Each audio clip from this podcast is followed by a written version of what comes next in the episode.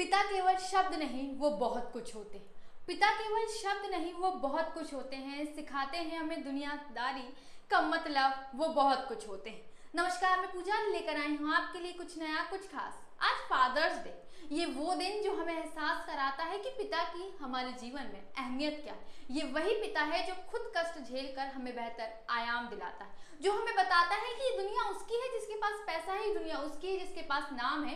अगर मेहनत करोगे तो पाओगे और खाली बैठने से कुछ नहीं मिलने वाला है। वो पिता होते हैं, जो संघर्ष करके हमें कुछ बेहतर करने की सीख देते हैं, जो हमें बताते हैं कि कुछ करोगे तो ही जीवन की कोई सार्थकता होगी। बैठे रहने से ना कल कुछ होगा, ना आज कुछ होगा। इसलिए बेहतर है कि मेहनत करो, क्योंकि जीवन में मेहनत ही रंग लाती है। वो पिता ही होते हैं जिनके लिए संघर्ष की सारी सीमाएँ कम पड़ जाती है। वो पिता ही होते हैं। जब बात आती है दुनिया में उन लोगों की जो हमारे बारे में सबसे ज़्यादा और सबसे बेहतर सोचते हैं तो वो हमारे माता पिता होते हैं। जो हमें जीवन में बेहतर कर जाने की सीख तो देते हैं, आईना दुनिया का दिखाते जो हमें बताते हैं कि तेरे करने से ही कुछ होगा बेहतर, ये तुझे समझना होगा।